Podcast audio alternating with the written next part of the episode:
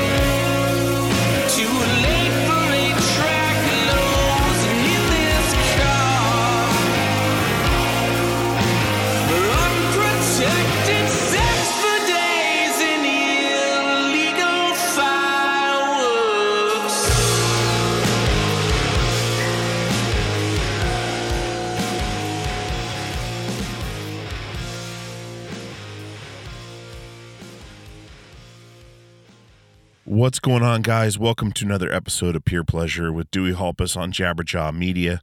I am Dewey, your host with the most, bringing more great content week after week.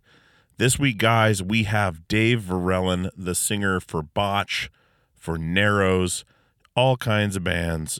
Super influential dude. Uh, I was so stoked to get him on the show, and we had a great conversation. Uh, just an awesome, awesome person. Someone I've wanted to talk to for a long time someone I've never gotten to actually see live either, which is also uh, a huge, I guess it's not a regret of mine because I didn't really have the chance. Uh, we were up in Alaska uh, for most of Botch's career until we discovered them late in the game. I think uh, Nick and Joe from Anatomy got to see Botch with the Murder City Devils, and I remember them telling me about it, but I was probably working – um, and did not understand the magnitude that that band had until after it was over. Um, so we talk about a lot of things. We talk about you know the formation of the band. We talk about uh, the legacy of the band. We talk about Narrows a bit. We talk about uh, he's a firefighter now, so we talk about that. Um, all sorts of cool stuff. So I'm I'm really stoked to bring you guys this conversation. Um, and yeah, we're gonna get into it here in just a moment. Um, let's get some business out of the way real quick. Uh, peerpleasurepodcast.com is the website. Peerpleasurepod at gmail.com is the email. If you want to get in touch with me, reach out for whatever reason, definitely hit me up. I'm always checking my emails and answering emails and messages and guest ideas and all that stuff. You guys do a really good job of telling me exactly what you want to hear and uh, things you like, things you don't.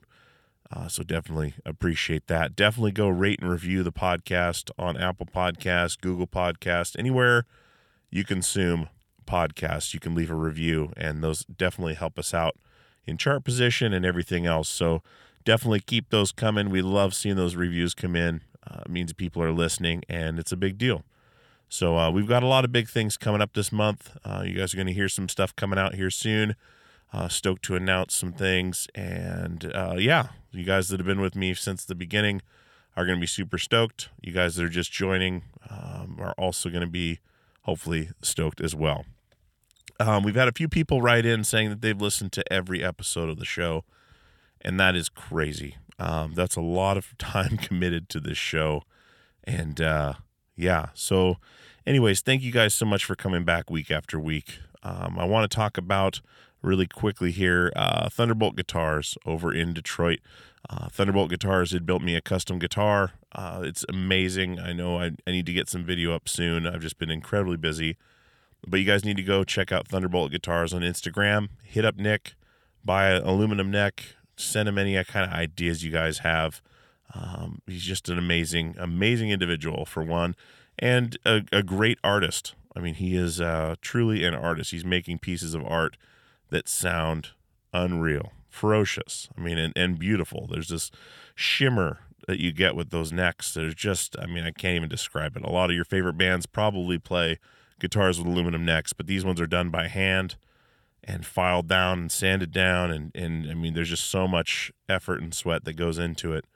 Uh, it's really amazing. And when I put that guitar on with that strap made by my buddy Ryder over at RER Studio, it's it's just the most beautiful thing because it's just this gorgeous guitar, handmade, with the even the strap holding it on, handmade by a friend, and that kind of stuff is huge uh, to me. Friendship, uh, the relationships we build, all the friends I've made through the show is incredible, but also friends I've had for a long time. Um, it, it, just means a lot to me, and this brings me to the next thing I want to talk about. Uh, I, I don't talk about a lot of personal things on the show. Um, I like to keep the show timeless when I can.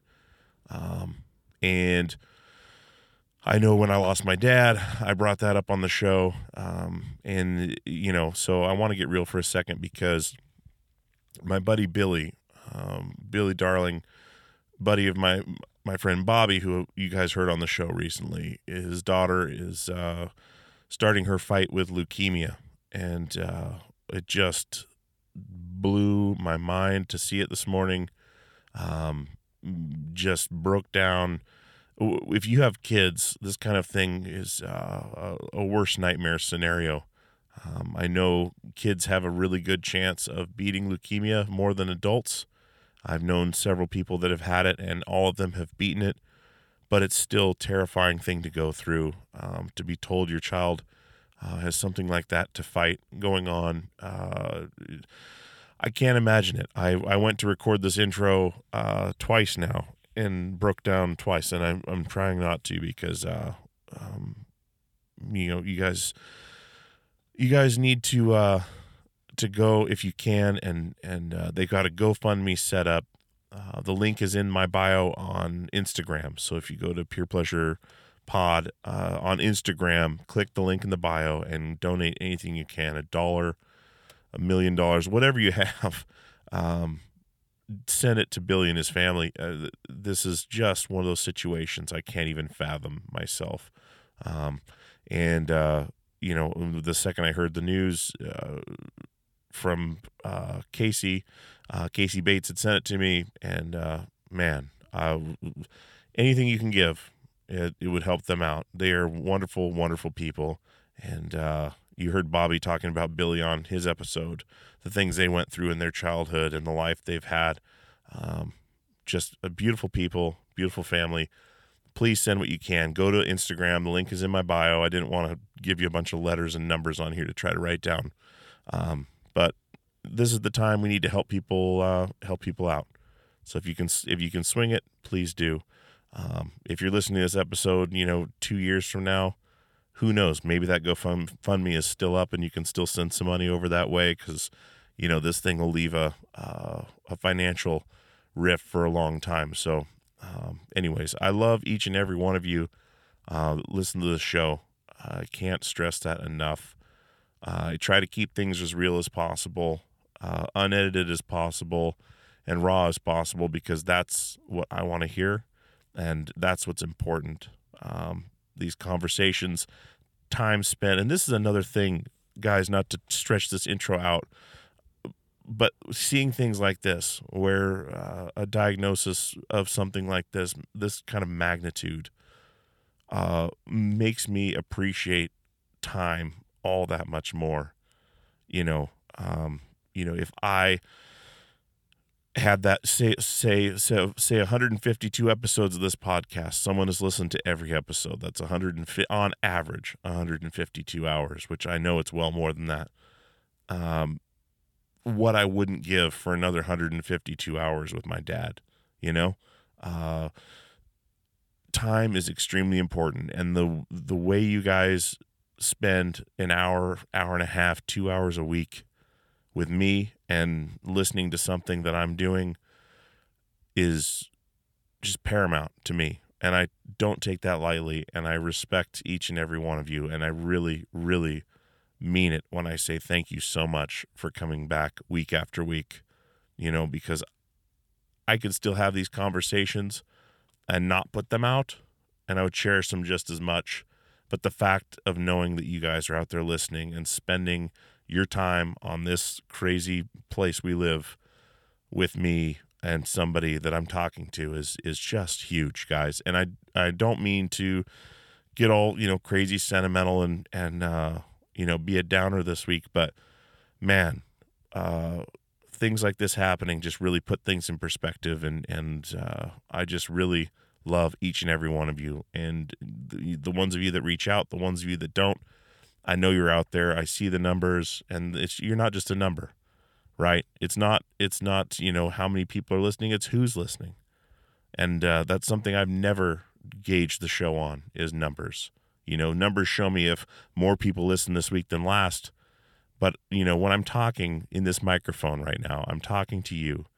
I'm not talking to you know the mass majority. I'm talking to each and every one of you because um, you're hearing my voice in your head. My voice is in your subconscious. If you're mowing your lawn, doing your laundry, you know, whatever you're doing, you're trusting me to bring you something that's special and, uh, you know, worth spending your time on. And I, like I say, I don't take that lightly. So, all the love to each and every one of you guys. Hang in there. We're to get through all this. Billy and his family are to get through this. If you have something to spare, throw it their way. If you don't, just send some positive vibes. Copy the link from my bio and post it on Facebook. Post it everywhere. Because, you know, if you don't have any money to throw at them, maybe a friend of yours does, you know, and uh, we're all connected that way, guys. I really appreciate you guys so much coming back week after week. And uh, on that note, another Seattle legend, uh, Dave Verellen, is on the program.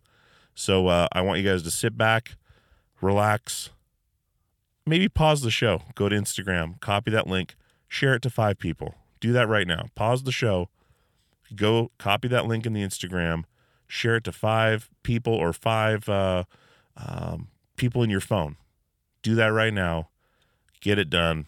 Then come back, sit back, relax, and enjoy this conversation with Dave Verellen of Botch and Narrows. Shut up!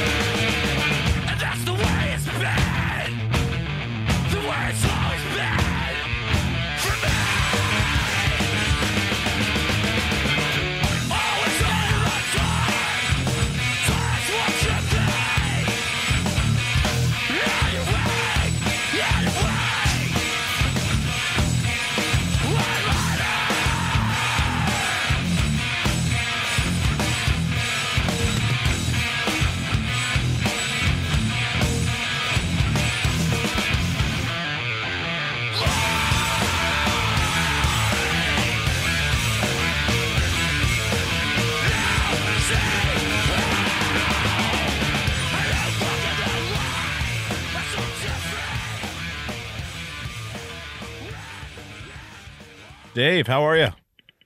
Pretty good, man. How are you? I'm great. Can you hear me all right? Yeah, yeah, I can hear you fine. How about me? Oh, dude, you sound wonderful. I've never actually heard you not screaming. if that makes sense. Doesn't sense. match, I'm sure. Oh man, it's uh, most people are like, I can't place you. yeah, I, you and I have not had a conversation yet, so I've never, uh, I've never actually heard you speak, which is uh, I like a surprise. So there we go.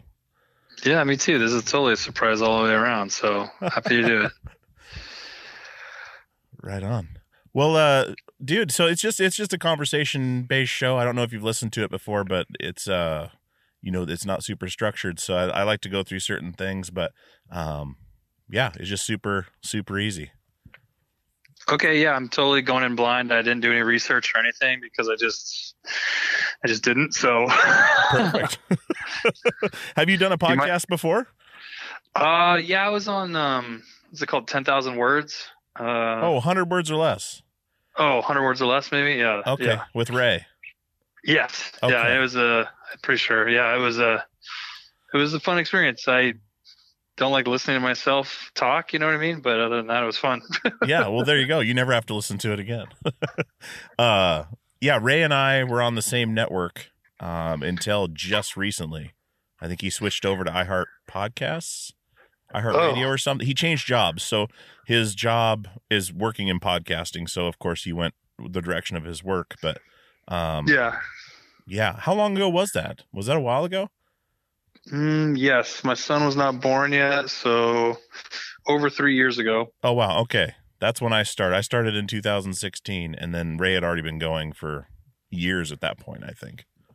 Oh, cool. but uh well sweet man well well thank you so much for doing this and taking the time i know uh, i don't know if it was kind of i guess it was kind of out of nowhere i um i did an episode with my buddy aaron edge uh, a year and a half ago maybe and Yeah. uh, we were talking about you know who to have on next and i was like man i'd love to talk to dave uh from uh, like the botch days. And and um and he's like man i have this like old number. I don't think it works for him anymore. Um and then we just kind of uh, other things came up and it got pushed to the side and pushed to the side. And then i was like you know what? I'm just gonna look and see. Maybe maybe he's on instagram. You know? Yep. there we Yep, go. there I am. I know some people from that day and that era, you know, to even now don't like to be uh, found or uh, don't use the social media very much. So um, I had no idea Oh. what would be going on, but Not me, man. I uh, I I'm- I miss those days. I'm happy to talk about it. yeah, yeah, I've had uh, Dave K on, and um, uh, that was a fun chat too, and and um, yeah, and Brian Cook. So I've working Oh, right down the line. This is gonna be comparatively way less interesting. I'm sure. those Well- guys have a lot more to talk about. well, I think it's cool because we didn't really like Brian and I didn't talk much about Botch, and neither did uh, Dave and I. We talked minus Oh. the Bear had just did their last tour, so we kind of talked about that. But I love not having really an agenda because I it makes the show I think a little more uh timeless where you can listen to an eight it's not like oh they're only going to talk about uh the new record or the new tour you know i hate that stuff so um yeah. Yeah, it's one thing like i really respect uh what you've done in music and it's something that's influenced so many people including myself um that i'm just glad to speak to you so um yeah Cool. why, No, I appreciate it. why don't we go all the way back where uh were you born in seattle tacoma area I was born in, in Lakewood, which is just outside of Tacoma, a hospital that doesn't exist anymore, and uh, grew up there um, till I was uh, out of high school. Just started like community college in, in Tacoma. So yeah, I spent all my youth uh, kind of local down here. Okay. Yeah, I love uh I love that area. I lived in Renton for a while, um, and then Puyallup for a while. And uh Yeah, yeah, it's just a nice little pocket of of space. I mean, um a little less expensive than up in King County and and uh or is it part of King is it Pierce County? it's Pierce County. Yep. Okay, Yeah, yeah. and like uh, you're right, man. When I I lived in Seattle for years, you know, in my uh, in my 20s and my 30s, and then when we I got married and started having a family and stuff like that, we came right back down here. so Yeah. it's uh it's been super nice. That's awesome. Yeah, taxes are better, everything's better. It's just uh and there's a there's an Ivar's right there. That's my favorite spot. yeah. And, uh, I, Yep. we're from Alaska, so like I, anytime we came down to visit my grandparents in Redmond, we always hit Ivar's on the way from the airport every time. And uh, super good, man. Some good day. chowder. yeah, exactly. uh, so, like growing up, brothers and sisters, you had, yeah, of course, uh, Ben, your brother, who who is Yeah. also at Helms Alee and Harkonen and uh, Verellen Amps. Um, Yep. Is that your only sibling? No, I have a sister too. We have a sister who's the youngest. And she's nothing big. She's just a doctor. No big deal. Just no big deal. yeah. She makes us look like, well, at least me, like I, I didn't even finish college. My brother's got an electrical engineering degree, which is super hard to do. Uh huh. My sister's a doctor in physical therapy, and she does all that work. And I'm totally just like halfway community college grad, man. Go Titans. That's amazing. That works out perfect too because uh, what's the one thing musicians don't have is health insurance. So, hey sis, can you look at this or it's perfect. It's pretty funny. We have diet conversations all the time. oh no. Oh no. Well, she's pushing that, you know, uh, meat-free diet, you know, and I'm, you know, I get it, but I also own a steak restaurant, so I don't really subscribe to that agenda. yeah, exactly. That's bad for business. Man, so she is she a vegan or just vegetarian? Not vegan, just vegetarian. She just, I think she just dropped red meat too. To be honest with you, I think you know she's uh, became uh, environmentally conscious to the effects of it and mm-hmm. and the health benefits of course from her work. And so it's funny you know the joke is don't ask if anybody's vegan because if they are they'll tell you you know or whatever. And oh yeah. You already know when you walk in the room because they've told you three yeah, times. yeah. Yeah yeah. It's kind of true. Like everybody i know who's vegetarian is still on the sales sales uh, circuit. You know, uh-huh. like, oh, you know, my knees have been feeling a lot better since I stopped eating red meat. cool. yeah, right on, buddy. I'm in the same boat. My wife is a vegan, and uh, my kids and I are not. So it's incredibly frustrating at times because I just want to make one dinner, one meal, and have it all. and then she gets frustrated because she's like, "Well, why can't you make one meal?" And I was like, "Well." I want to yeah. have something with maybe I want to put cheese in there or I want to put you know, right. any kind of like it's not just vegetarian it's like anything. So like it's I don't want to uh, blend up cashews for a cream sauce for you know like I, yeah. I am glad my house isn't the only one. I feel like we're shorter to cooks over here where everybody's got their own their own separate dinner you know? We're like all right mac and cheese uh, you know broccoli mashed potatoes cauliflower uh, you know hot dogs oh, you're gonna have kids in the background. Dogs. That's okay. yeah, mac and cheese and hot dogs. That's a that takes me back to the touring days, man. We used to do we used to do like uh we would get uh like go to the dollar store and each person in each of the bands we we toured with this band Countdown to Life. I don't know if you've heard of them, but um they were up from like Rainier area. Um uh-uh. we would combine so we would all go to the dollar store and buy different stuff and then we would meet up and stay at someone's house on tour and we would bring all our food boxes in and make like mixed mac and cheese and chili like oh you got chili i've got mac and cheese and like make these potluck dinners. It was it cooking for children takes me back to those days. Yeah yeah well if, if, you remember like i just remember the touring days where you would eat stuff we just all called it punk stew which is like you never really know what's quite in it and it's just an amalgamation of either like very vegan and very colorless food items or you know, you didn't really know what was in it, and we're just like, oh, punk stew sounds delicious. Stew. Man, that's that's insane. I uh, so sister's a doctor. Ben's doing his thing, and he he'll come on the show eventually too. We've tried to work it out a couple times, but it just didn't happen. But um, man, so were you and Ben into music fairly young? Uh, let me think. Uh, it kind of started with um, let's see. So in high school, I ran into these dudes. You know, I was into like alternative grunge and like kind of radio rock. You know, I kind of grew up with with that. And my parents were pretty just normal music civilians. You know, kind of as mm-hmm. I think you'd put it. And and then I I got mixed up with these kids at our high school that um were like, oh, you like Rage Against Machine? Yeah, they're cool, but you need to check out this band. They're called Inside Out. You know what I mean? That's his first band. Yeah. And we are like, what is this? You know what I mean? And so all of a sudden got spooled up into the world of hardcore and punk kind of that way, you know? Mm-hmm.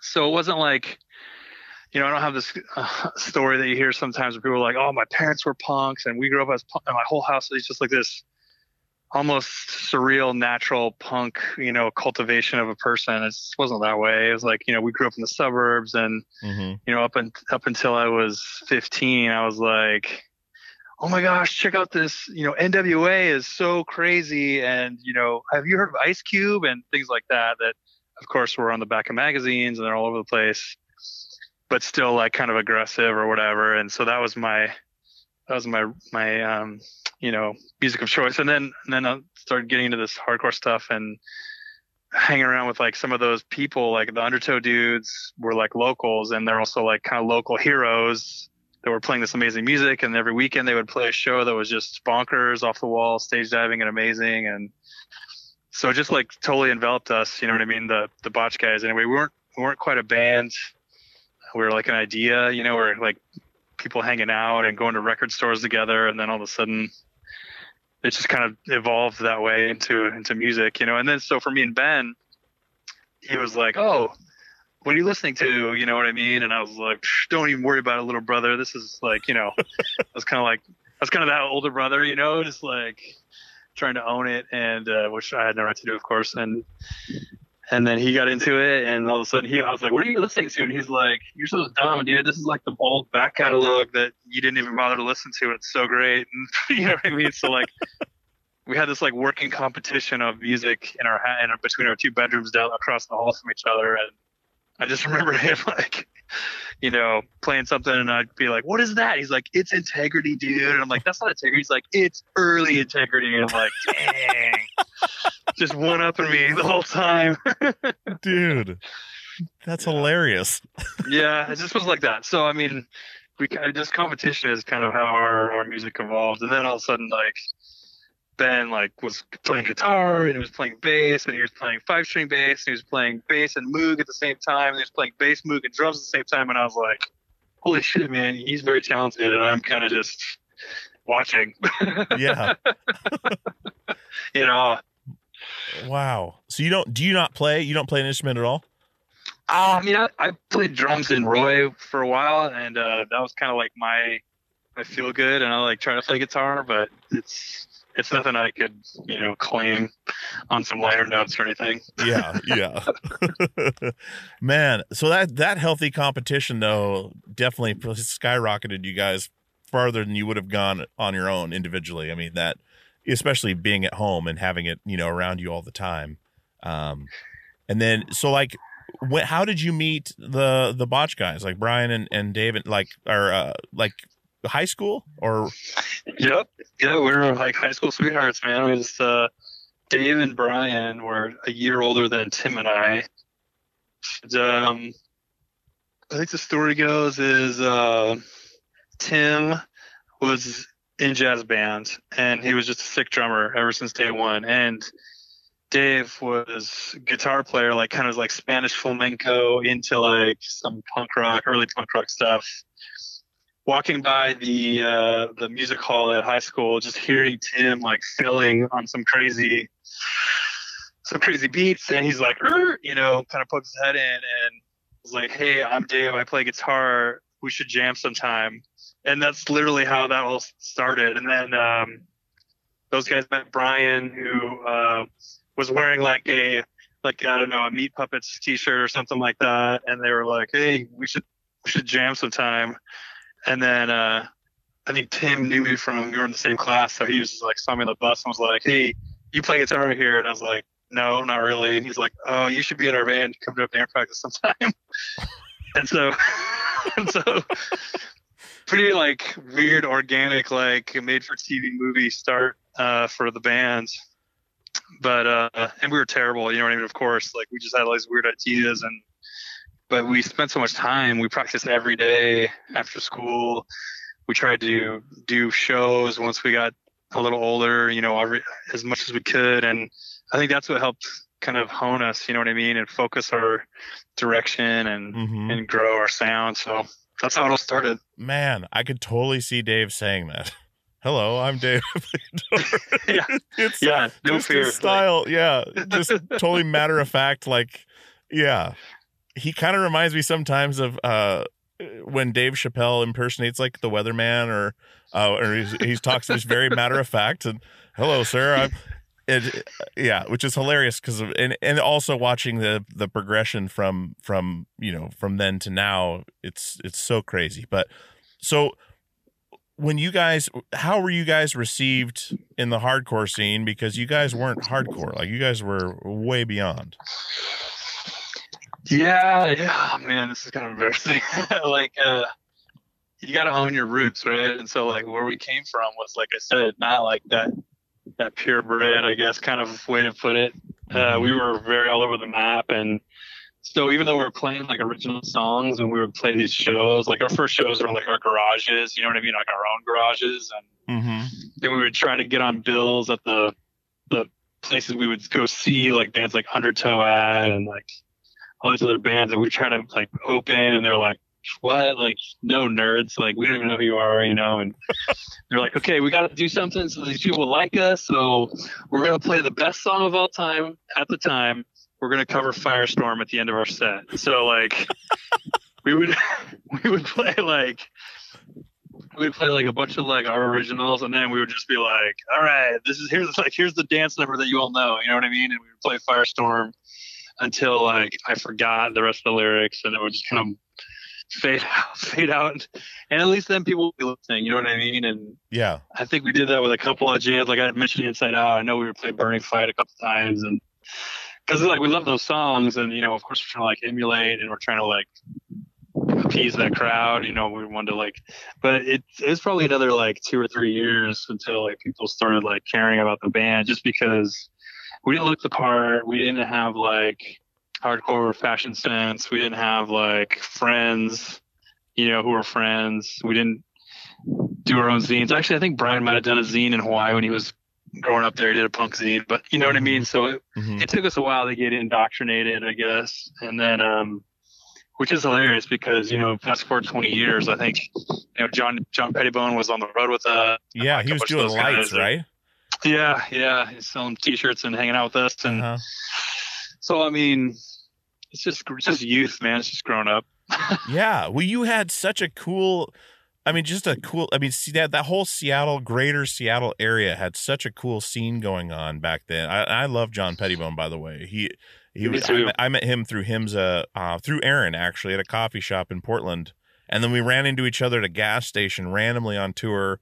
He was with Himsa, and I was with Anatomy of a Ghost, and we were just like walking through the parking lot, like John, do it. What? Eh, what the hell? And then so like we kind of hit it off that way too. Like of like, oh, right on, cool. We'll see you later. Uh, anyway, great he's an amazing dude. I've tried to get him on the show a couple times. I think he's nervous to to do podcasts because he d- thinks he doesn't have much to say, but he absolutely does. Um. Anyway, side the side note. What- Yeah. What, was what was being in a room with Botch like like writing songs? Like how did how did those songs come about? Because there's so so many parts, but you guys were all so good. I- I'd say worst, so good, still good, but like you guys were so good at what you did each individually that I mean, the sum of those parts was just this like something I'd never heard before. You know, like and, and just to be completely honest, I came into Botch. My first Botch song I ever heard was to our friends in the Great White North, uh, because our Mhm. drummer had bought that record and put it on. He's like, "You have to hear this." I was like, "Okay." Puts it on, and just immediately, I was just like, "What is this?" It was That's awesome. I loved it, but then I had to work my way backwards. And then you Right. know everything after that was was the anthology, and that was like the that was it. And I never got to see you guys live. Uh, we Oh, moved man. down. We moved down from Alaska in 2000, like end of 2000, and we were so preoccupied doing other things, and I hadn't heard you guys until later. I had Yeah. missed everything, and I felt so bad because I was like, "Oh my god, like I have to see this." And then all of a sudden, and I'm going on a tangent here, but then all of a sudden, every band like botchy or botch like became like a genre.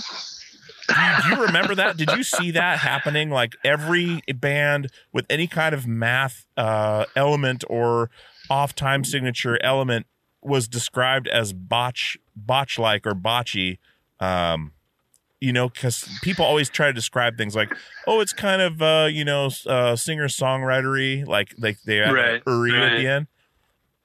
What what um what I remember, and um I'll get back to the start of your question, but the what I remember was when people would say mathcore, and they were like, "Oh, you guys are mathcore, and you should check out these bands that are also mathcore." But a lot of that was like, you're right, like after we had already either broken up or we were about to break up, and there were bands that I'd never heard of or was kind of like checked out on like um, you know music has was to me it was shifting it was changing from like kids that were like trying to do everything themselves to like you know, kids who wanted to get laid and so they want to get into a band and they, their dad ran an investment firm and they were going to get them a, you know what I mean? Like Mm-hmm. there's just like a different wave of bands coming through, it seemed like. And, um, so I don't remember being like anybody saying, oh, it's botchy, but I, the comparisons are like always coming at us where this band sounds like you, or this bands would say, Hey, we ripped off your riff, you know, or something like that. And, to me it was uh, an homage you know what i mean? I don't really mind any of that stuff. I a long time ago brian said hey we just want to try to make a dent in music. We're not trying to like you know buy boats or mansions or anything like that. And that when people tell you that stuff that's what that is you know what i mean? It's a dent in music you know what i mean? So like super happy to have that even if i don't agree with like liking those bands necessarily or like the you know their you know, like Warp Tour bands or whatever. You know, that wasn't me, that wasn't us. Even though we Mhm. wanted to do that stuff, we're like, oh man, if we get on Warp Tour, we made it, and that's just wasn't in the cards for our band. You know what I mean? It wasn't that kind of that band. Uh, we weren't that kind of music. So at the time, and then all of a sudden, all those bands were, and you know, they're playing like huge festivals, and they're like on MTV and all this kind of stuff, and it was like, wow, we were like just ahead of all of it, and you know, I, I don't I don't take credit for any of that. I just feel like it was just timing. You know what I mean? I don't feel like it's Mhm. because of us necessarily, just mostly timing. Where uh, you said what was the boom to write songs with? Well, yeah, with like Botch. what? With yeah, what was it like? How were those songs constructed? Was it you know Dave brought in a riff or or uh like what was it? Uh, Because they're just so amazing. Like I I love those songs so much. I would love to know how those were. You know, just like generic, like generally how those were brought forward. Uh, well, so like I don't know how a lot of other bands write music. It's kind of later on I found out that like some bands are just, you know, like Trent Reznor, and he writes every bit and then hires the musicians to come and play for him Mm-hmm. in his band. And to me, that was a foreign idea. I thought every band did it like how we did it, which was everybody's responsible for their parts, you know, and bring it to the table, and we're gonna like basically smash them together until they work. You know what I mean? Like we're gonna like make these gears fit together. So like Dave would have a riff, and he would play like you know for half an hour with Tim, and Tim would be like, you know what? And Tim's a really smart musician. He knows a lot about you know classical music and composing and like how to put time signatures and keys together and all these different things and Mm-hmm. and so he would he would inject that education that he had into what Dave was bringing to the table and then you know Brian is also just by I think the hard way a great musician as well you know what I mean where I I wouldn't say he's had a huge music education he's just he's just done it all himself you know what I mean and, Mhm. and definitely uh, brought his bass lines and wanted to he's like, I don't want to just stand there playing open E, you know what I mean, like Earth Crisis. I would like to play the fretboard, you know what I mean? And Mhm. so then we'd have these huge arguments, like, dude, that sounds like you know, Can or you know some prog metal band. I don't know. We're like, we're not that band. Like, you can't play that part. And then we'd like have all these fights about like how the song was going to be constructed. But you know, then uh, eventually it just kind of came out to something we were all happy with and. I would write these lyrics and scream over them, and they were like, "I don't know what you're saying right there, but I think it should be half of what you just tried to fit into that bar." You know what I mean, or Mhm. something like Yeah. that, or or I think you should hold off on that part. And so we would we would check and balance each other that way, but we're responsible for our own parts, and so I think that's why it was so organic. I think kind of what you're talking about, um, because of that. Yeah, I definitely, I, I definitely agree with that. I mean, that hearing that breakdown is is uh, it really kind of solidifies a lot of things in my mind with going back through you know the songs in my head like uh that's my favorite parts like just how they were constructed like it, it doesn't seem like it could work any other way than that to come up with that kind of material and and i mean where did you when did you discover your voice as far as that you could do what you could do as far i mean screaming's one thing like screaming technically anyone can scream it's just going Right. to sound like garbage or it's going to sound amazing or it's going to sound middle of the road you had this very uh interesting and still do have this very interesting scream where you can understand really i was talking about who was i talking this uh I was talking to someone else about this where like Randy from Lamb of God, you can understand every word he says. But he's Yeah. screaming ferociously, but he can pitch his screams. You can do the same thing, Uh, but you have just this interesting style, like you knew.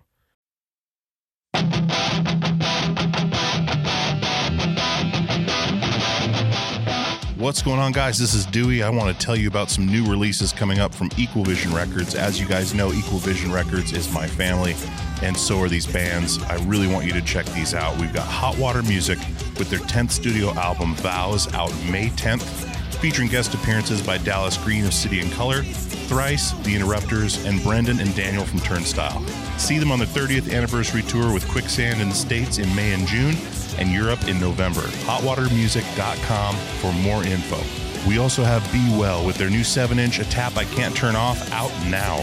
First new music in two years from this band. This band is incredible, featuring members of Battery, Bane, Darkest Hour, and Fairweather.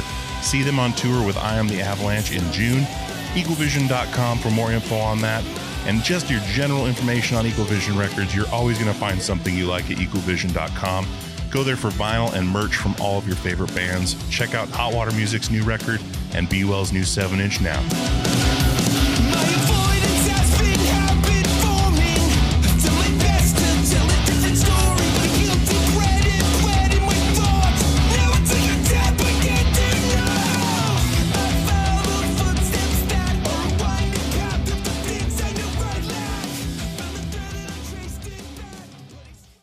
What's going on, guys? This is Dewey from Peer Pleasure, and I want to tell you about our newest sponsor, DistroKid. DistroKid distributes your music across all online platforms.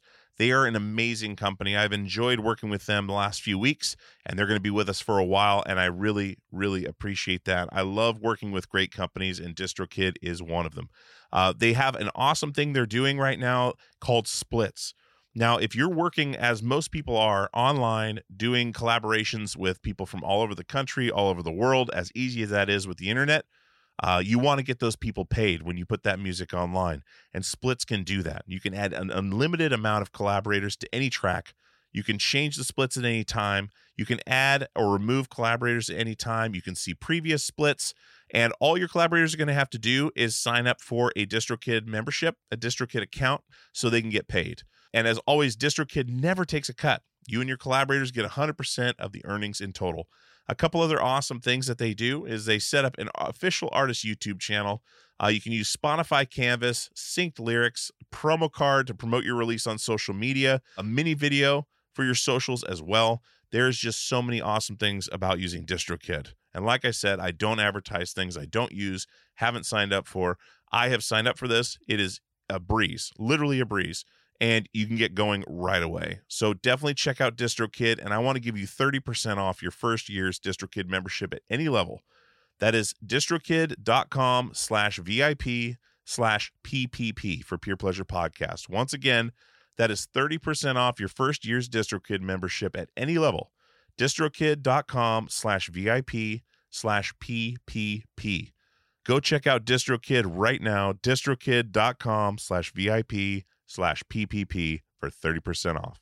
Hey, you. Do you have any plans this year? Ha! How's that going? Did you get 2020? Well, welcome to a brand new podcast called 2020, where myself, Benny Goodman, and my good friends Corey Payson and Siobhan Cronin from the band Lost Symphony also got 2020. And since the world ended this year, we decided why not just check in with some of our friends in the music industry and see how everyone's doing. We're going to get a candid look at life on and off the stage, as well as the mindset of some of the most successful people in the entertainment industry. New episodes drop every Sunday and Wednesday at 9 p.m.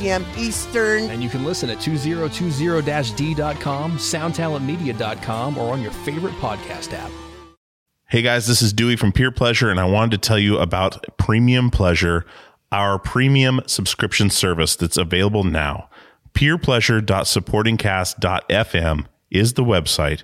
There's three tiers Tier 1, Tier 2, and Tier 3.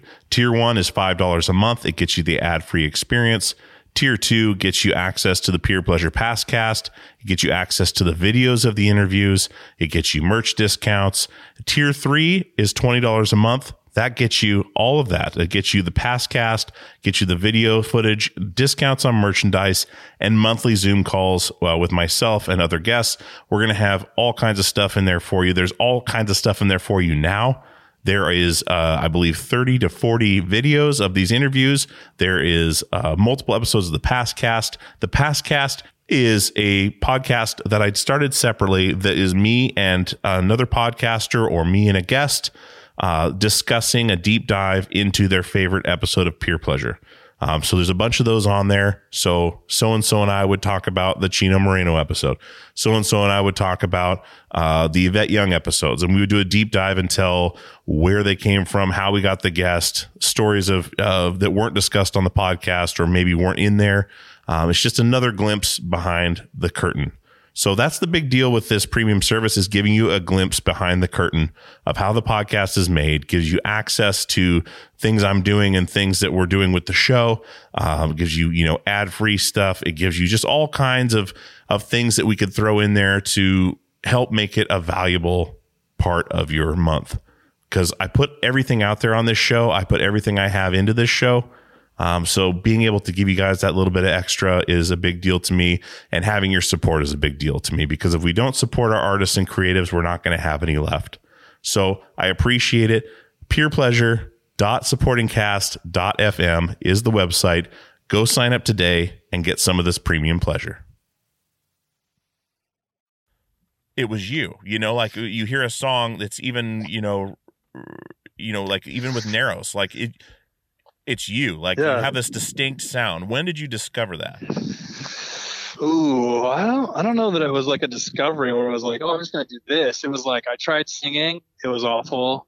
I wanted to be like Undertow. They were like my hardcore heroes when I was growing up. So mm-hmm. I just tried to basically emulate John as best I could. You know, I was, I was into, you know, tons of bands that were like really unintelligible screaming bands, like all the Ebullition bands, like Antioch Arrow and, and Oh, hell whole yeah. San Diego sound. You know what I mean? Like oh yeah. those those bands were just like going off ferociously and no one could understand it.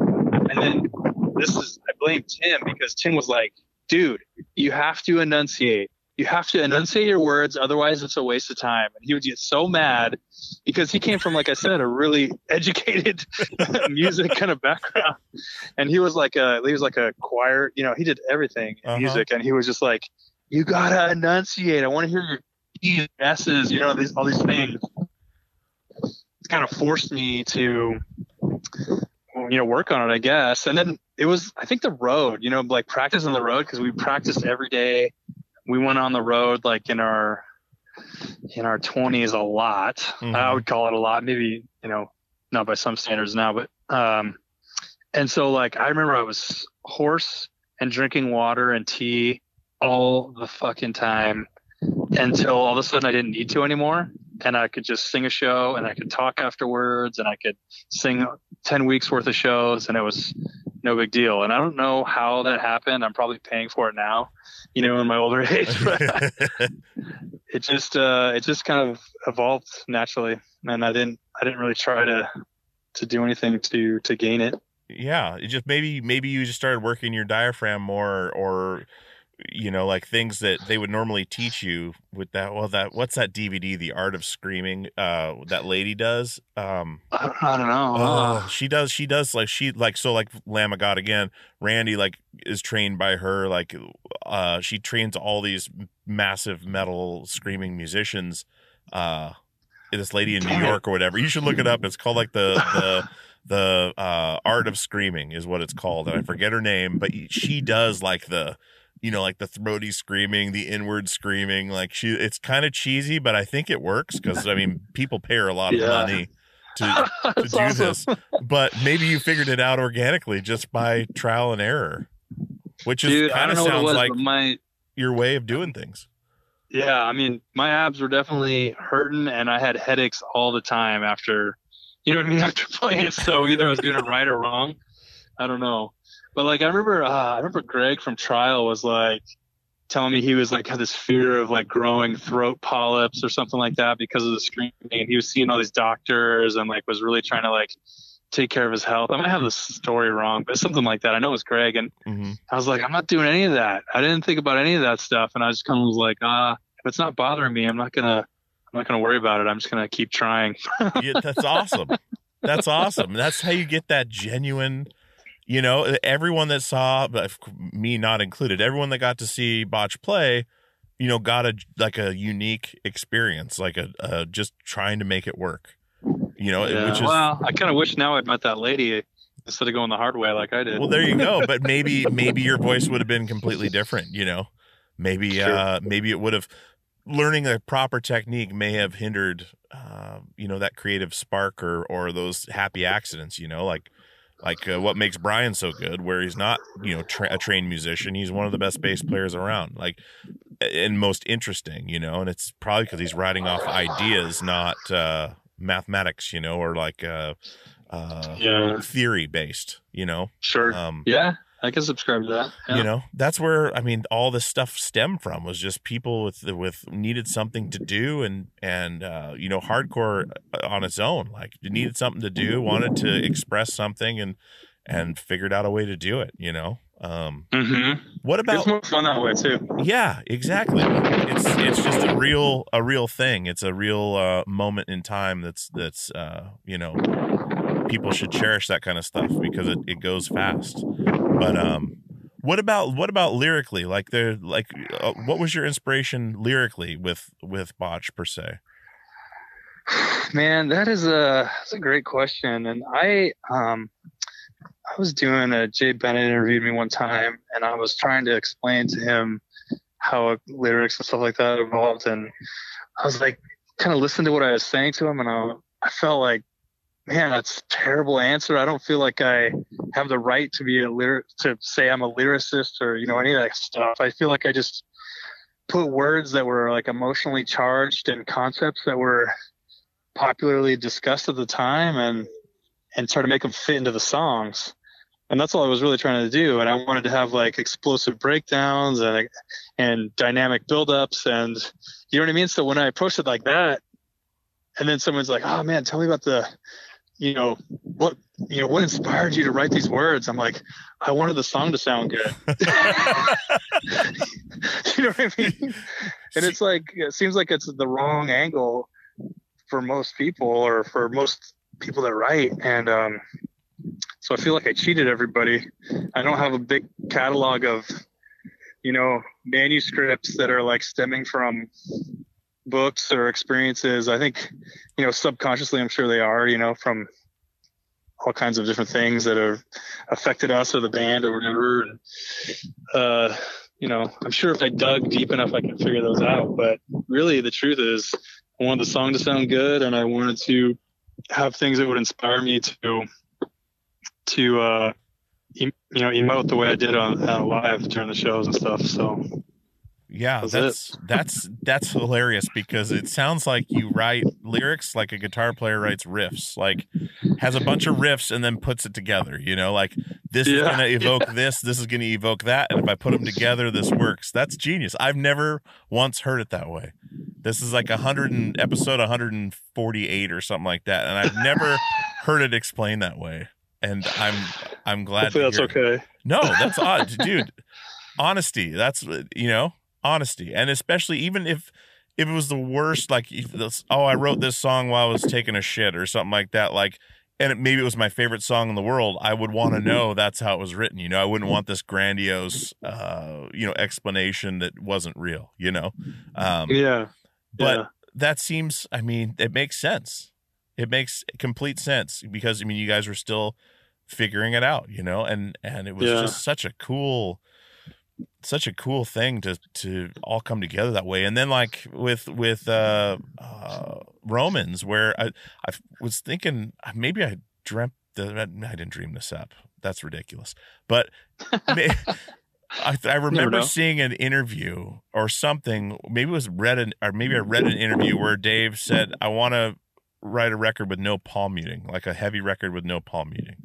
And oh yeah, he that was- hated that. He hated palm muting. yeah, so that was kind of what happened, and I love that, like setting a limitation or not even a limitation, but like a rule, and then creating. You know, like a. Uh, it's just something that's been interesting to me for a long time. Um, the best thing about working with those all those guys during those years was like especially for me when i was like oh my god i just saw the best band i saw you know i don't know struggle i saw struggle and they were like so amazing we got to write a song like that you know what i mean like whether whatever it was like Mhm. fast fast um uh strumming or really fast singing or something like that and those guys would just be like, nah, you know what? Like, that's that band. We should not do that because it's like that. And so we held ourselves accountable for all the decisions we made like so harshly. We probably threw away like three records worth of songs. You know what I mean? Like, Oh, just because we would be like, ah, you know what? We play a song, we almost had it down, and we're like, you know what? That really sounds like uh, this band. You know, maybe we shouldn't do this. Because I think partially for fear of sounding like we're biting somebody's style, and then partially for our own like uh, responsibility to ourselves. You know what I mean? Where Yeah. we want to to keep uh, keep it uh, true to what we're trying to accomplish. So we would we would hack tons and tons and tons of stuff out. man. That's a bummer. Sorry to bring you down, bro. It's all right. when did when did you guys? How did you guys meet? Like Aaron and the Hydra Head guys. Uh, if I remember right, and there could have been a lot of behind the scenes stuff that I didn't know about, but I think we sent them the demo when we did a bunch of demos, or maybe it was a, one of our seven inches that we did or uh, early on an excursion or something like that. Sent one to him, to Aaron, because we liked the Cave In album, Beyond, uh, uh, what's it called? Beyond Your Heart Uh, just came out. I don't even know. I can't remember. Beyond Your Heart uh, stops. uh, uh, until your heart stops. Until your heart stops. Yeah. hmm Sorry, edit that so it sounds like I know what I'm talking That's about. That's a good record. and it had like just come out, came out, and we were um we were like, man, we have an album worth of stuff. I wonder what uh, le- record labels would want to put out our music, you know. And we were sending it to these little packages to to everybody that we could think of, you know what I mean? And Mhm. um, mostly mostly West Coast stuff because we felt like the East Coast labels wouldn't really like us because we weren't palm muted and we weren't like dance breakdowns and stuff like that. hmm Um, and then all of a sudden we got this like letter back from Aaron was like, yes, I want to do your record. How about we do, um, I think it was for two LPs and it was like just a handwritten note that was like, you know, we'll do like a 50 50 split or something like that. And, uh, maybe that's, maybe that's even more than I remember. But anyway, it was really basic like that. And we were kind of like, okay. And so we just, you know, through like snail mail, agreed to do this record with a guy in Boston at the time that we didn't even know. We barely knew much about them at all. But that was kind of the way things worked back then. You know what I mean? Yeah. Yeah. Uh, so yeah, that was it. And then we met Aaron, stayed at his house. Um, This was when he was still in Boston. He was in Boston. Okay. Yep, the whole label was there. Yeah. He had big long dreads and was like, uh, just you know, just an interesting dude, man. he is, man. He is. I Yeah. had him on the show. He's he. We we talked on a landline while he's in Vashon. Uh, uh, first time first time I had to call a landline. Uh, but yeah, Aaron Aaron Turner, dude. He's he's a, a genius and a uh, a good dude. But that's um, that's so. c- I mean, just a handwritten note back. Like that's how it works. Like that's so amazing. That you know, even that much that would be like today getting a handwritten note back from somebody would be like astonishing just because there's so much Yeah. easier ways to do it uh But yeah, nowadays it's like your, their lawyers would get in touch, you know, or something like that. man i just that reminds me of something i just saw on instagram uh my buddy uh fat mike from NoFX, he put on uh uh he posted this picture of his a note he wrote to afi apparently afi had sent them material and it says hey afi uh on fat fat records letterhead. It says hey afi uh really like your stuff. I don't want to put it out though. Uh so anyways uh, uh sorry. Oh well. Uh, sorry. Oh well fat mike. And he's like well hindsight's not 2020 or something like that like Yeah. should have fucking done it Oh but the God. handwritten note thing it totally just put that back in my mind uh you know i don't think aaron would would be have like the tongue-in-cheek humor of uh of that that that note from fat mike but um Yeah, man very very deadpan. yes but very cal- very calculated and thoughtful and and um yeah i respect that absolutely but Well, I think we were we liked it too. We were like, oh, let's get a wrote a letter back. Didn't like you know send us a contract or you know none of that. It was like really just like a letter, and like that was appealing to us too. Like we didn't really want to be a part of like big big business, big music business or anything like that. We didn't Mhm. want to have to like have tour commitments or we didn't want to have to have uh, you know album deals and all those things that probably would have been helpful down the road in hindsight. But at the time, we weren't we didn't care about that. We wanted somebody to put our records out. We wanted to, to have control over our music and like what the records look like, and we wanted them to be in print. You know what I mean? So it couldn't Yeah. be somebody that was just gonna like fold and. So yeah, so that's how that all worked out, and then obviously it flourished, and even to this day, like the back catalog is still still up and running, and uh, he's been really awesome about working to keep that stuff uh, going. Although I guess you know there's been changes, of course, in Hydra Head helped for along the Oh, way. sure. Well, it's cool to see, and, and I wouldn't see him doing things any other way. You know, uh, I know Ian MacKaye is a lot the same way as I made a deal to make this music available as long as people want to hear it, and as long as people want to hear it, I'm going to make it available. You know, that's something really noble as well to to curate that that music, you know, and keep it going. You know, when people want to hear it. I mean, think about the Black album, the Black album from Metallica. Like they they're still selling five thousand copies a week. You know, in It's this insane, in man. this day and age, it's insane. Absolutely.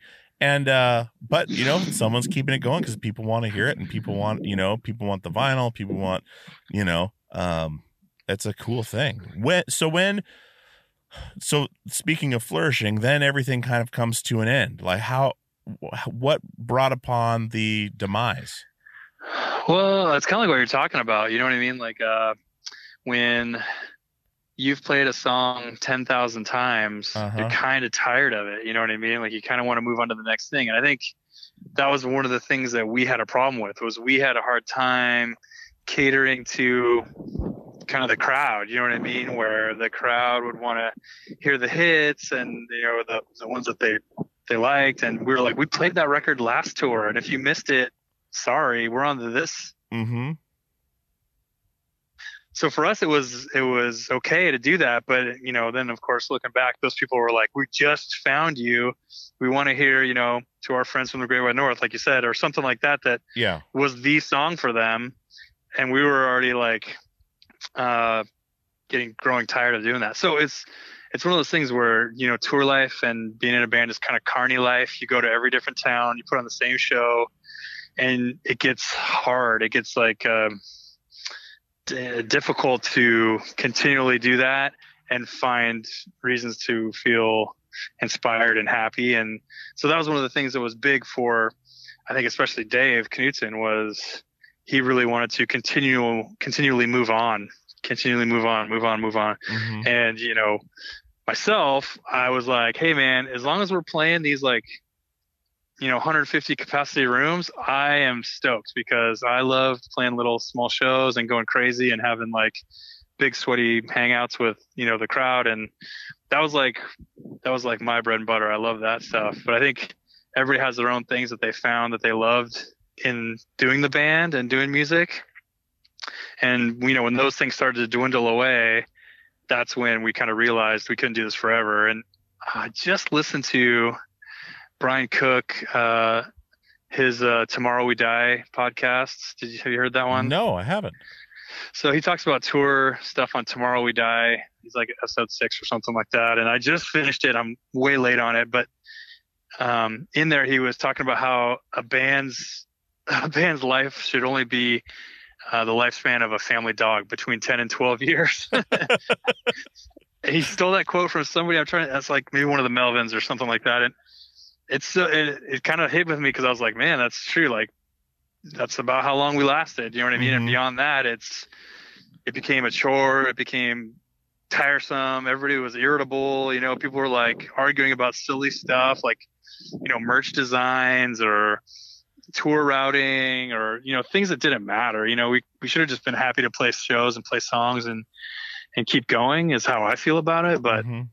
when uh when guys need to find that they need to find that satisfaction and they're not getting it i mean you got to be happy at your job man that's like rule number one and if you're not you got to move on so yeah. that's kind of that's kind of how we landed on that Wow. And then and it- man, such a I mean, it's a bummer when that happens, but if it's, you know, it spawned so many amazing things. Like it was like this little implosion that then blossomed into I mean, amazing stuff.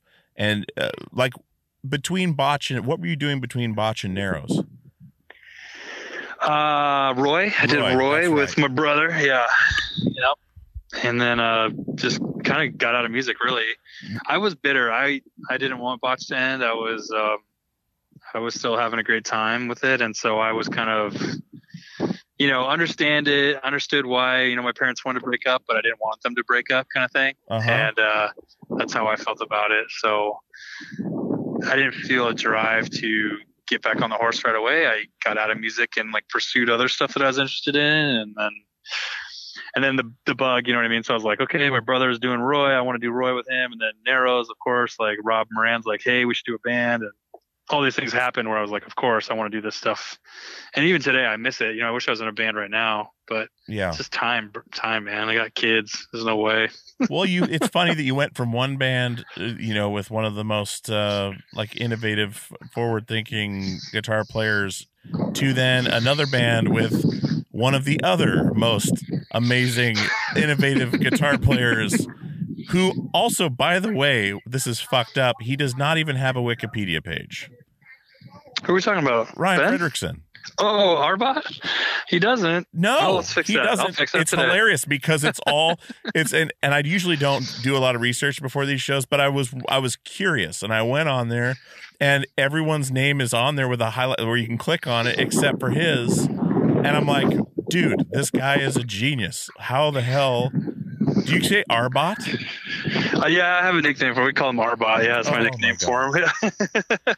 I don't know why. Uh, that's crazy to me too, because you're right. He's such a good guitar player, such a good artist, like in so many ways, and like such a great dude. I think he's just a quiet, uh, quiet player. You know what I mean? And that must be why. But we can fix that today. He's so fucking good. And not to bring this about him either, but like I've Yeah. never heard someone control a whammy pedal like him since Tom Morello. Like it's fucking insane. And Yeah. I reached out to him on Instagram too, and I don't even think he's read it. But uh, that dude is, yeah, beyond. He is just on another level. And but it's so rad because you guys got into a band together and made music like together, and it was amazing.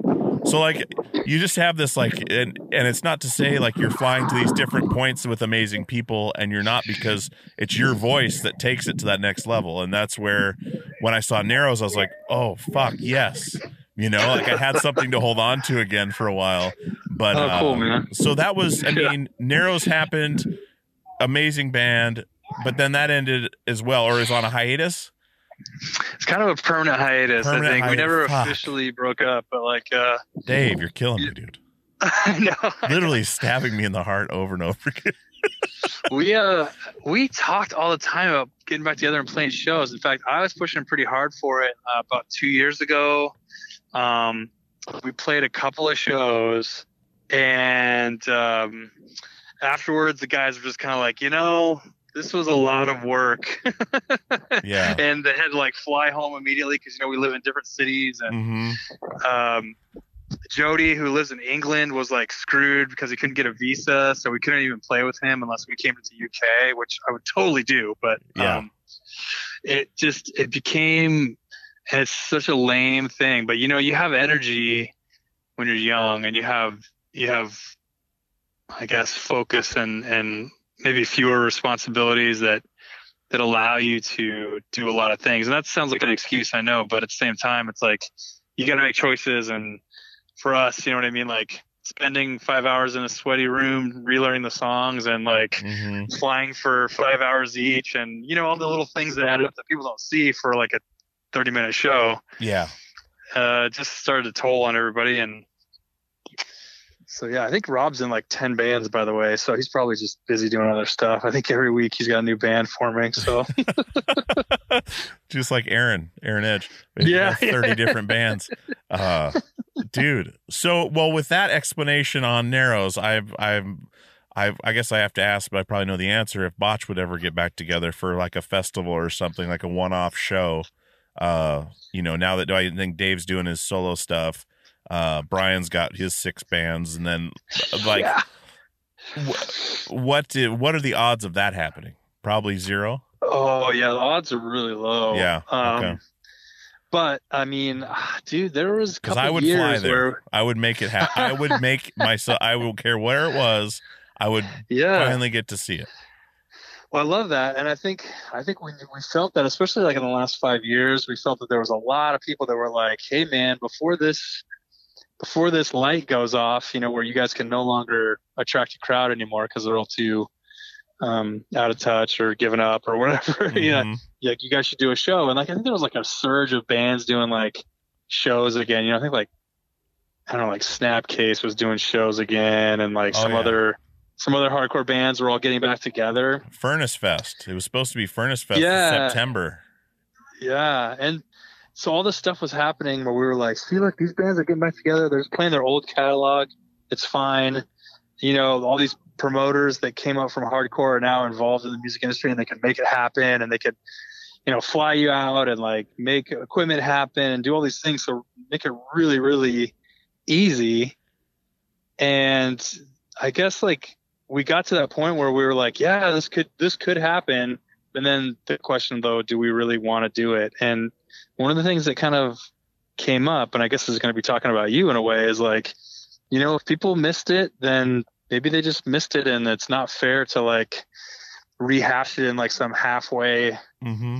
uh, you know, 40 year old version of botch versus, you know, 25 year old version of botch. And, and we were really fearful that we couldn't pull it off and that like it wouldn't sound how people wanted it to, or, you know what I mean? They'd be disappointed or all these different things that could occur. And so we kind of continually were saying, why, why, why would we want to do this? And, you know, there's lots of reasons to do it. And then there's also reasons not to do it. And so I guess eventually that won out. Um, for the record, though, I, I would love to do it. yeah, I that's what I'm gathering, and maybe maybe put the deal out if Fugazi reunites, you guys reunite. Because if I they can that. do it, then you guys can do it. Because that's Yeah. the only. I mean, they they're they're gonna hold out forever probably, but if it happens, it happens. But I I would uh I like I said I would fly. I'm in a position now where I could do that and not have to like skip paying rent to go fly to see the show. But like, and of course, we're all probably in better places financially than we were then. But um, yes. you know, I would be there Yeah. absolutely. But what were you Well, saying? thanks, you said something about uh you were listening to um uh Brian on is it his podcast? No, he was being interviewed on uh, Oh, Tomorrow okay. We Die. Yeah, okay. Tomorrow We I've Die. not heard It's, that uh, podcast. I'll have to check it out.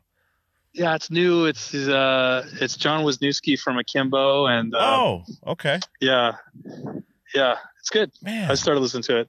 awesome. Yeah, check it out. Do you listen to a lot of podcasts?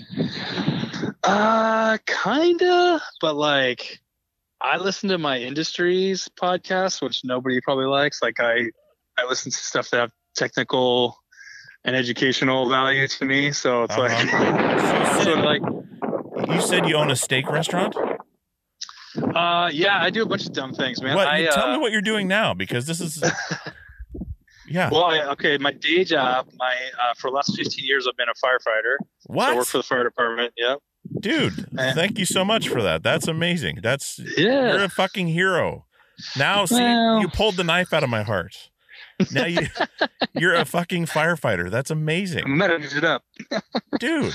Yeah, yeah. So I Wow. do that. I've been. That's kind of what I started doing as soon as Botch broke up. I was like, right, I have this other love, you know, for this this job I want to pursue, and so I did that. Um, and then like I got married, and my wife uh, uh, is the bartender by trade, and so we started. Uh, we wanted to open a bar, so we opened a place.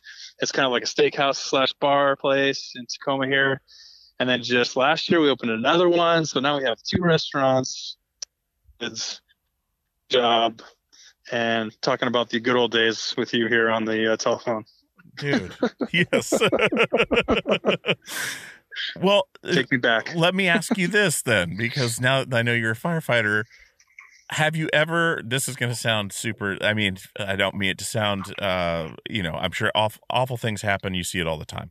But have you ever rescued someone that was a Botch fan or a Narrows fan that said "Holy shit" when they realized who saved them? Totally.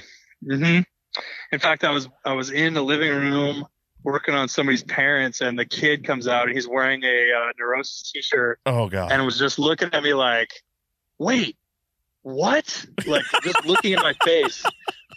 And you know, I think I have a pretty recognizable face You or something do. because people were just he was just like, "Dude, are you? Hey, wait!" And like I was like, "Yeah, yeah," you know. And so like, literally drawing focus away from his like Yeah, ill yeah. father. yeah. Dad, you never know who this is, man. Oh Yeah, my god. pretty hilarious. And it was like a young kid too, so I was surprised. It was like a, I don't know, he's probably like 15 or 16. So I was like, oh, that's surprising. Dude, that's excellent. I yeah, I was totally prepared for you to say no, it's never happened, but of course, yes it has. Yeah, That's amazing. wow. Well, Dave, dude, I've I've had you on the phone an hour, dude. I I really appreciate this, man. I I absolutely do, and uh, I appreciate the time. Uh, I appreciate the the knowledge and the the uh, the stories, and and definitely the music you've put out there. That I have literally, and I say this all the time, but I truly, it's amazing getting to talk to some of my heroes, and you know, uh, people that have influenced me in such a way and given me something so special as music. Uh, thank you for that, a hundred percent. And uh, the fact that you're out there saving people's lives, man, that's awesome, and putting your life on the line for others. I mean, that's a a noble uh, career, and it's not easy to get into. And uh, I applaud you for that as well. That's such a cool story, going from from you know start to finish. I mean, such a cool. I mean, you should start a podcast or write a book. You Uh, nah, I'm good. Yeah. You can I write appreciate it a, though, man. a vegan cookbook, you know, like or oh, that's uh, a good idea. yeah, yeah. I try to just, uh, I try to just keep my wife happy, which is probably going to end up with a cocktail cookbook here soon or something like that. I don't There you know, but you know, this we're we're into that stuff quite a bit, and I really appreciate the words, man. It's Hmm. it's nice to hear, and I love talking to people that, that like their music, and that's really really it helps me too. So I appreciate it. Awesome, man. Well, I'll let you get back to the rest of your uh, your afternoon and evening, dude. But I, like I say, I appreciate the time and, and thank you so much. And uh, I'll be on in touch when when this comes out and everything, and and uh, we'll get it out to the world, Thank you, man. I hope it hope it was uh, hope it was gold for you. dude. This was a blast. This really was a blast. I I haven't laughed this much in a while. It gets this was a good one. I appreciate it, dude. Awesome. All All right, right, brother. Thank you. Talk to you Take care. soon. Bye. Bye. All right, guys. I hope you enjoyed that episode with Dave Verellen from Botch, from Narrows. Uh, what an amazing, amazing frontman. And to hear his process, how he wrote lyrics, you know, someone with that much influence in a band with that much influence, it's kind of cool to hear where they were at when they were doing what they were doing, how they went about things. Um, you know, just it makes it all the more real, you know, and and the human element is there.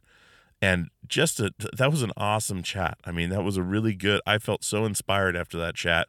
Uh, I remember I did a little while back, and I remember how inspired I was afterwards. Just such a great attitude that Dave has, and uh, just a great, great person, and firefighter, saving lives. You know, putting his life on the line, just like he did for music, touring. You know, putting you put your life on the line, you put yourself on the line, and uh, it's huge. It's absolutely huge. All right, guys. So uh, one more reminder: go to my Instagram. Link in, links in the bio. Donate to the GoFundMe for Billy and his family. Billy Darling, uh, if you're listening, Billy, I love you so much, and I'm sending every bit of love I can uh, and sharing where I can uh, to get things done for you. And uh, hang in there. It's going to get better. You'll get through this. And uh, if you need anything, hit me up. You know where to find me. Um, I love you. All right, guys. So uh, I'm going to get out of here. I, I really just want you guys to know how much I appreciate each and every one of you. And uh, yeah, appreciate the love, all the reviews, all the great stuff, all the good comments, the bad comments, whatever. It lets me know you're listening. All right, I'm going to stop rambling and get out of here. Like I said, we have some big stuff coming up, some announcements coming up. I think you guys are going to love. And uh, as always, guys, we'll see you on the radio.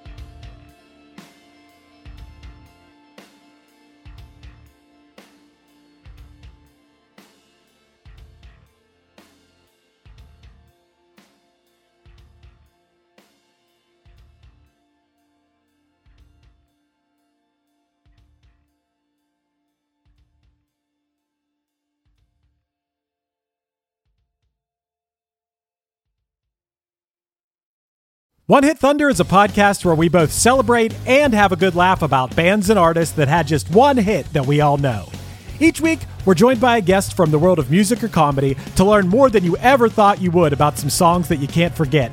And we decide if they brought the one hit thunder or were nothing more than a one hit blunder. Look, if you listen to the show, you're probably going to laugh, and I guarantee you're going to crush next time the bar has music trivia. Tag Team, Jane Child, Meredith Brooks, Looking Glass, Shawn Mullins, Eiffel 65, EMF, Crash Test Dummies, Crazy Town, Chumbawamba. We have hundreds of episodes in our back catalog and a new episode each week, so pass the Dutchie, make sure you're connected, and subscribe to One Hit Thunder wherever you get your pods.